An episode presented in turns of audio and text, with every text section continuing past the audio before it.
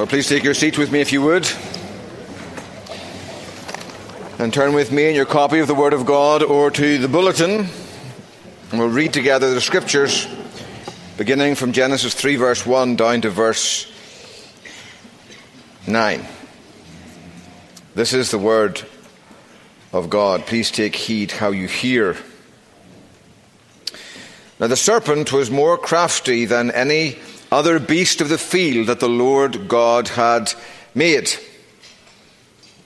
He said to the woman, Did God actually say, You shall not eat of any tree in the garden?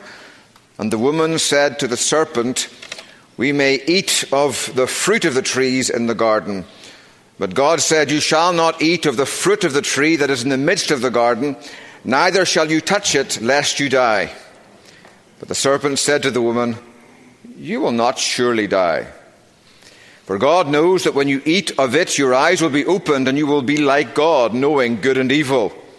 So when the woman saw that the tree was good for food, and that it was a delight to the eyes, and that the tree was to be desired to make one wise, she took of its fruit and ate. And she gave also to her husband who was with her, and he ate. Then the eyes of both of them were opened, and they knew that they were naked, and they sewed fig leaves together and made themselves loincloths. And they heard the sound of the Lord God walking in the garden in the cool of the day. And the man and his wife hid themselves from the presence of the Lord God among the trees of the garden. But the Lord God called to the man and said to him, Where are you? Amen. The grass withers and the flower falls off, but the word of God endures forever. Well, it's a great delight to be back again with you this cold, um, Wednesday afternoon. It hasn't been hot yet in Columbia. People have been warning me for a long time. It gets hot down here, but it's, it's been pleasantly cool, and we're enjoying the winter. And it's good to see so many of you back again as gluttons for punishment on this cold uh, Wednesday afternoon. Well, this morning I want to continue what we began last week, uh, talking about the devil and his wiles. We said last week when you're dealing with an enemy, it's important to know who the enemy is, right? If you're fighting the Houthi rebels in Yemen, it's kind of important to know that behind them, Iran is doing its nefarious work. You've got to identify the enemy. Well, this, this morning, sorry, this afternoon now, the clocks have changed. It's, uh, we're dealing with how our enemy works. It's important to understand his strategies. And the devil's strategies have not changed in the past 6,000 years. In fact, he's more skilled at using them now, and he sees no need of changing them because they normally work. When it comes to tempting men and women to sin, the devil has three basic strategies. First of all, he attacks weakness. Then he spreads doubt. And last of all, he sweetens sin. It's the three step of temptation, and it's the three step you and I fall for every time we find ourselves wandering away from God into the dirty and grimy paths of the devil. So let's think about that together this morning. First of all, the devil attacks weakness. It is instructive and interesting that the devil starts the conversation with Eve. He bypasses Adam. Now, why do you think he did that? Two reasons, I think. First of all, the devil is a rebel and he loves to thumb his nose at God's ordained authority structure. Adam is the leader in the garden, and Eve is his helpmeet, his vice regent, his, her, his chief executive officer of everything else. But Adam is the leader, and Eve, or the, the devil bypasses Eve, I think, to insult Adam and also to insult the Lord, who made Adam head over all things, right? Um, but there's another reason. The devil loves to attack weakness, and we'll see over the next few minutes he attacks the weakness of the lady, but he also attacks the weakness of the leader. Let's think of those together quickly this morning. First of all, he attacks the weakness of the lady. Now, um, I'm standing in risky ground here this morning. Be very clear, ladies, I'm not calling you weak. In the South, the South is filled with steel magnolias who are anything but weak, right? I'm not calling you weak. I'm not even calling you weaker, but God does. And so we have to try and figure out what God means by that. You remember in 1 Peter 3, verse 7, Peter says, Likewise, husbands, live with your wives in an understanding way, showing honor to the woman as the weaker vessel, since they are heirs with you of the grace of life, so that your prayers may not be hindered. Notice God doesn't call women weak, He calls them weaker. He calls them weaker. Now, there are exceptions to every rule, right? There are some women out there who are stronger than me. Take Helga, the shot putter from the Czechoslovakian weightlifting team. Um, she could crush my lifeless fists in her two, or my lifeless body in her two massive fists. She's got biceps the size of a small South American country, right? She's unusual, right? Um, but I'm not a shot putter or a weightlifter. If you put a male shot putter against her, by and large, he'll throw that thing further down the pit than she can, right?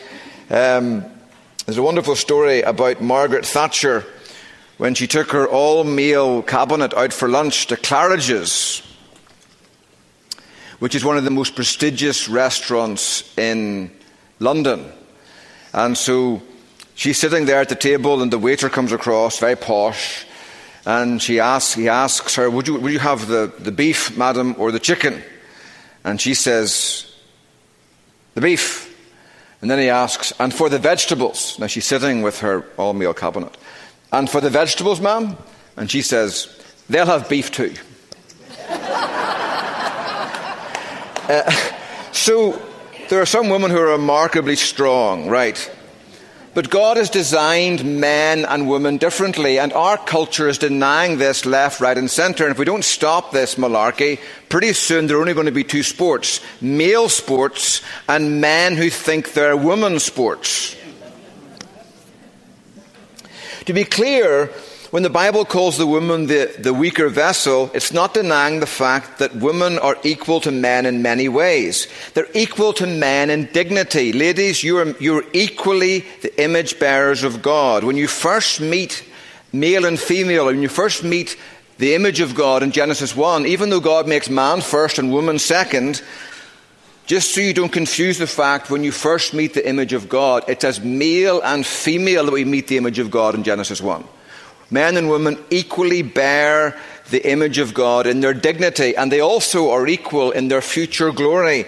Peter calls you heirs with us of the grace of life. And it's very important, Peter says, husbands, that you don't despise your wife's weakness, weakness. Because your design, your strength is designed to shepherd her and protect her.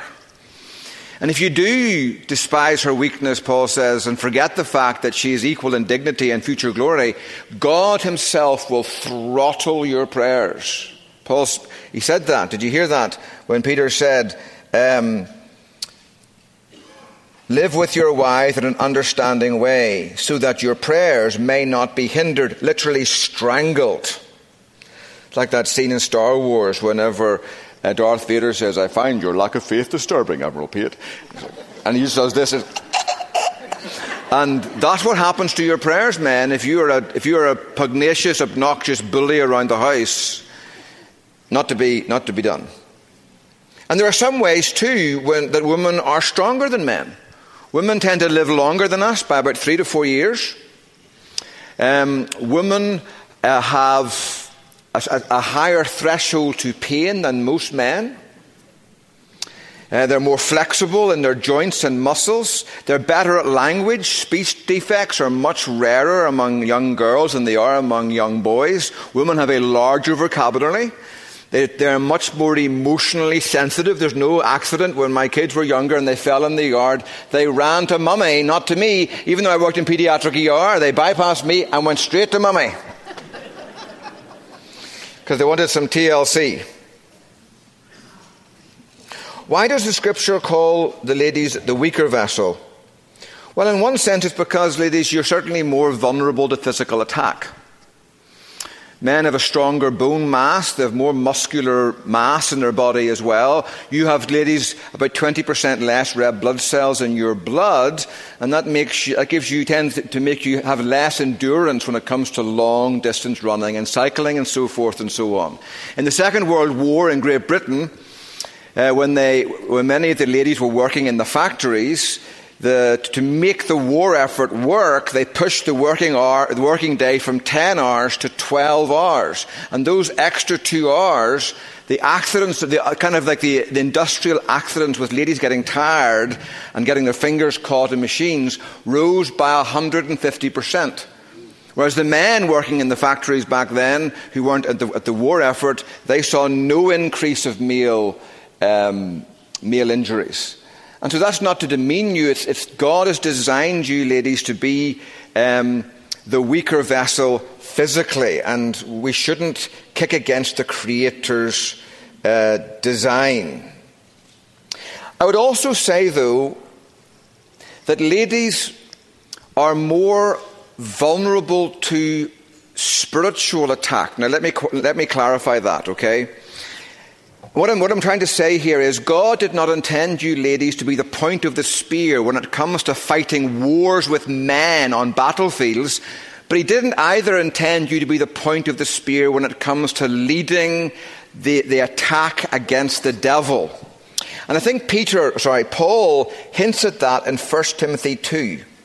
Remember when Paul says those words, let a woman learn quietly with all submissiveness I do not permit a woman to teach or to exercise authority over a man. Rather, she is to remain quiet. Why? For Adam was formed first, then Eve. Paul roots this male leadership in the church principle not in culture, but in creation. God made man first as a leadership lesson. God, the reason men are to teach and women are to receive instruction in the church is for Adam was formed first, then Eve. And Adam was not deceived, but the woman was deceived and became a transgressor. That's interesting, right? That is not, I heard one man say once, we shouldn't give the ladies leadership in church because the last time we did, the fall happened. That's a terrible thing to say. That's not what Paul is saying at all. Listen to Paul's word. The woman was deceived. Adam wasn't deceived. When the, when the Satan came in, like a flood, Eve was genuinely deceived by him, but Adam knew exactly what was going on. Adam was, Adam was under no doubt whatsoever. And so, what God is saying here is God has created men and women as a spiritual team, and they both have significant strengths and they both have significant weaknesses. Even Adam in the garden, you remember, God said about this man. Now remember, he's a perfect man in a perfect place with a perfect relationship with God. And God himself said, there's something not good about him. It's not good for him to be alone. That God has created in men a need for female assistance and companionship and advice. And, and such that normally not even God Himself will make up for that want, though some men are, counted, are called toward singleness. And yet, while we need our wives, we need their support and their advice and their counsel. They also need our protection, men. ladies, I, was, I spent a good part of yesterday afternoon in the DMV and the court getting my cars registered and my driver's license.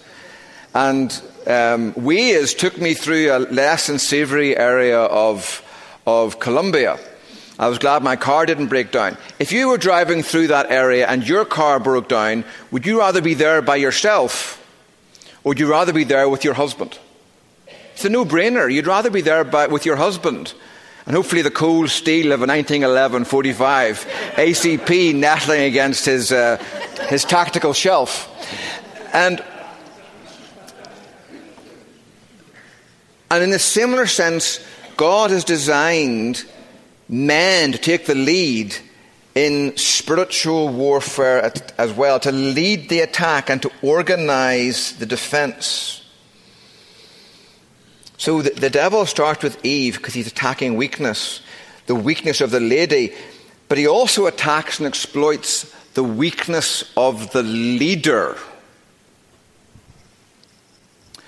Now, this is humbling men. Where was Adam when the fall happened? He was right there with him.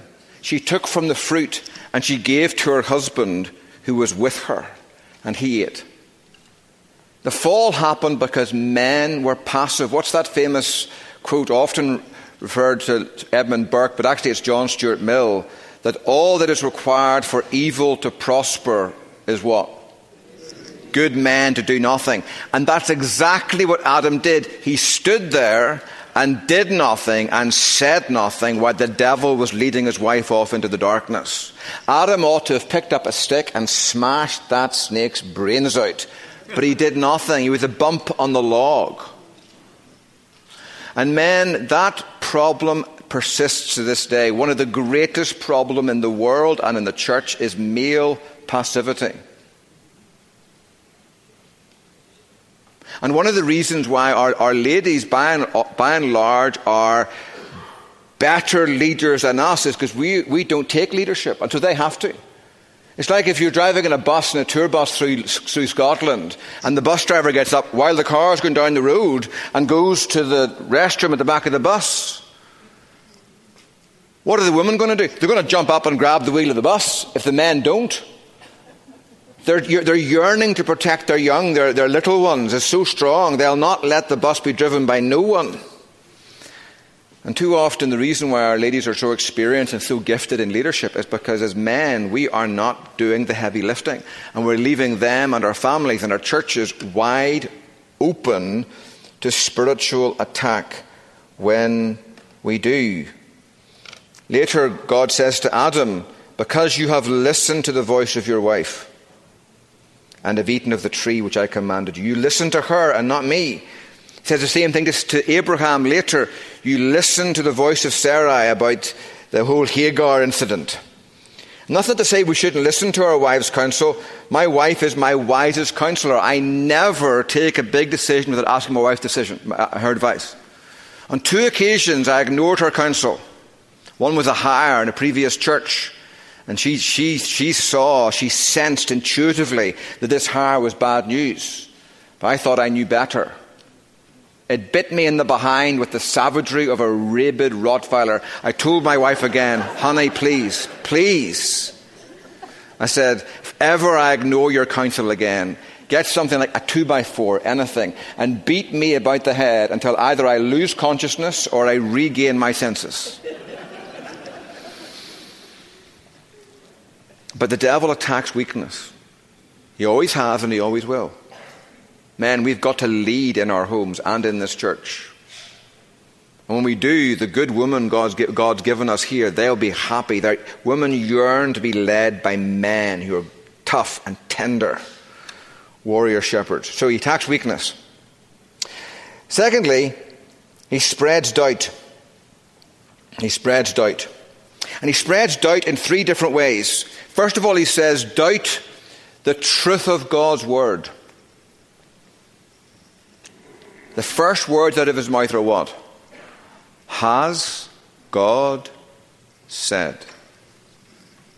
And even here, we see um, further evidence of, of Adam's failure as a leader. He hadn't taught his wife well. When did God give the instructions about the tree? Before Eve was created. You can check that later. But God gave the covenant of works, we call it, to Adam before Eve was created. And when you listen to Eve quote what God said, she gets it wrong in every way, not because she is mentally deficient, but because Adam hadn't taught her properly. She minimizes God's generosity. When the devil says, Did God actually say, You shall not eat of any tree in the garden? The woman said, We may eat of the fruit of the trees in the garden. That's not what God said. God literally said, You eating you may eat. It's a, it's a very, very emphatic thing. Eating you may eat of all the trees in the garden. But Eve just said, We may eat. She kind of minimizes the goodness. Then she says, But God said, You shall not eat of the tree of, of, the fruit of the tree that's in the midst of the garden. Now, the tree of life is actually in the middle of the garden. But in her mind, the tree of knowledge of good and evil had, had become in the middle of the garden. It, would, it had become central, the forbidden tree. Nor shall you touch it, she says. God never said, Don't touch it. He said, Don't eat from it. And then she says, Lest you die. And God didn't say you would die, He said, You will surely die. It's the same emphatic phrase dying, you will die. Interestingly, the devil quotes God correctly. But the serpent said to the woman, You will not surely die. Dying, you will not die. And I see that as evidence that Adam had failed as a teacher. He hadn't, he hadn't been careful to teach his wife the law of God, and so she wasn't able to quote it back and had added extra prohibitions to it. And that was from Adam, not from her. The devil loves to attack the church. There's no accident. We value females in our church. We love our ladies. They serve us tremendously well in our diaconate, and we would be the poorer without them. And in many, many other areas, they exercise effective um, work here at First Presbyterian Church. But God says, I suffer not a woman to teach or to have authority over a man. If you can change that phrase and have it say, I suffer a woman to teach, just a tiny phrase. It, it should not surprise you when a church changes the Bible anywhere, they will quickly soon begin to change the Bible everywhere. Which is why churches that begin to ordain ladies as pastors and elders very quickly will start ordaining homos- receiving homosexuals, practicing homosexuals as members, and then ordaining them as deacons and elders and pastors. And the, the whole thing will unravel. Has God said the devil fights truth and nail to undermine and to spread doubt about the reality of and truth of God's word? Secondly, he spreads doubt about the reality of God's judgment the reality of God's judgment, the devil says, You will not surely die. And the devil will come in and he loves to make us think, even as Christians, that we can play with sin and there are not consequences. Paul says, if you, Romans, if you, Christians, live according to the flesh, You'll not live your best life. No, you know, you'll have some problems and difficulties. Is that what your Bible says? No, if you live according to the flesh, Paul says, you will die. Galatians 6, be not deceived. Why does Paul say be not deceived? Because most people are. God is not mocked. Whatsoever a man sows, that he will reap. There is a reaping and sowing logic to life that even the that not even the gospel unravels. He's speaking to Christians. Do not be deceived. God is not mocked. Whatsoever a man sows, that he will reap. If we sow to the flesh, we will from the flesh reap corruption. But if we sow to the Spirit, we will from the Spirit reap everlasting life. When Paul writes to the Thessalonians, he says, This is the will of God, your sanctification, that a man might should abstain from sexual immorality. That each of you know how to possess your own vessel, your own body, in sanctification and honor, not in the lustful passion of the Gentiles who don't know God. And Paul then goes on, you remember how he says, that no one transgress and wrong his brother in this matter that no one rob a brother or sister of their sexual purity is the context. Why? For the Lord is the avenger in all these things, as we solemnly warned you before. But the devil will come in and he'll say, It's okay, you know. You can play with sin, it's safe and simple. Doubt the truth of God's word, doubt the reality of God's judgment. And then, thirdly, doubt the goodness of God's heart. For God knows that when you eat of it, your eyes will be opened, and you will be like God, knowing good and evil. What's he saying there? He says, he's saying really that God isn't to be trusted. That God isn't out for your best interests. That God wants to hold you down. If you really want to be like God, you've got to be like God and do whatever you want. And the tragedy was the moment they ate they didn't become like God in any meaningful sense. They just simply knew that they were naked and were filled with shame.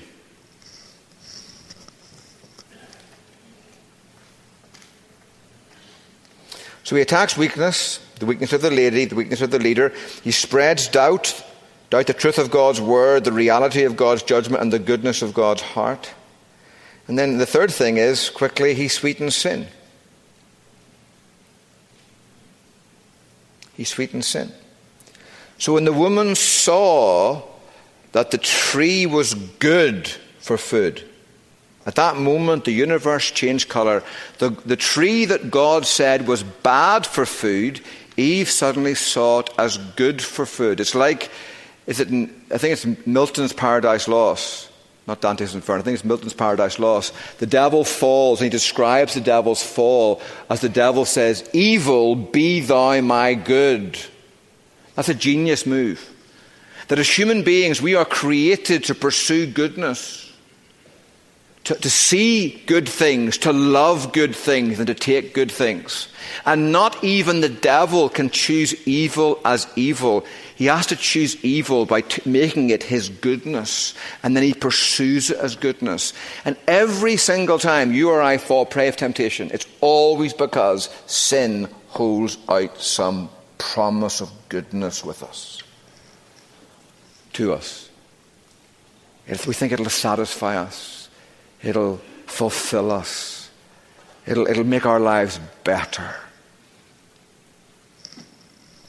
And that pattern repeats again. Remember when Achan fell? No time to look at it in detail, but in Joshua 7, when he confesses, what does he say? Uses the same words. Truly I have sinned against the Lord God of Israel, and this is what I have done.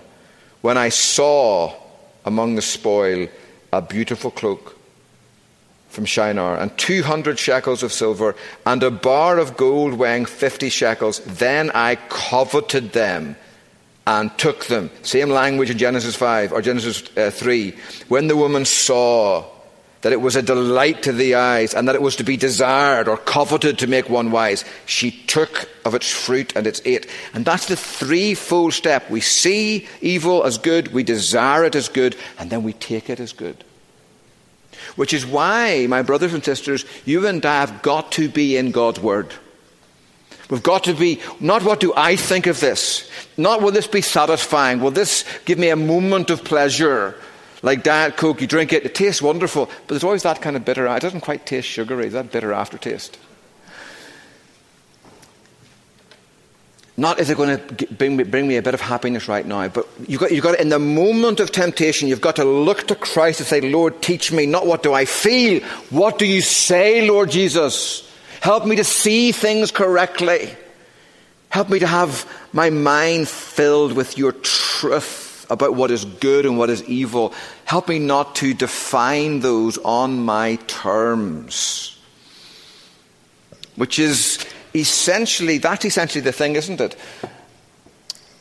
Later in the passage, God says, They have become like us, knowing good and evil. What does God mean? He means they have become like us, the one who, who take it upon themselves to say, I know what is good and I know what is evil.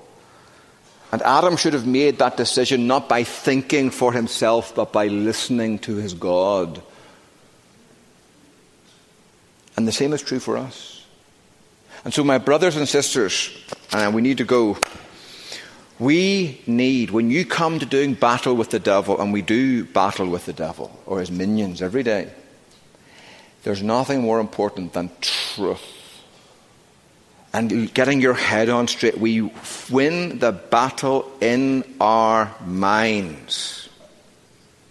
And if you want to live a way you've never lived before, you've got to come to think a way you've never thought before by learning to think derivatively, by rooting and grounding your thinking in God and His Word, and in God and His Son, who has said to you, I am the way, and the truth, and the life. That's the beautiful thing about Jesus. There's a friend of mine, the bank manager back in Northern Ireland, he has a sign on his wall that says, You might not like what I have to say, but I promise you, when you leave, you'll not be confused. well, Jesus says, You might not always like what I have to say. If you listen to me, I promise you, when you leave, you'll not be confused and you'll not be deceived. I'll never lie to you. I'll never pull the wool over your eyes. I'll only and always give you truth because I only and always want to give you life. So, my brothers and sisters, where is the devil tempting you to believe the lie this morning? And Jesus is calling out to you come back to me and listen to me. Let me define who you are and what you are. Don't define truth by how do you feel.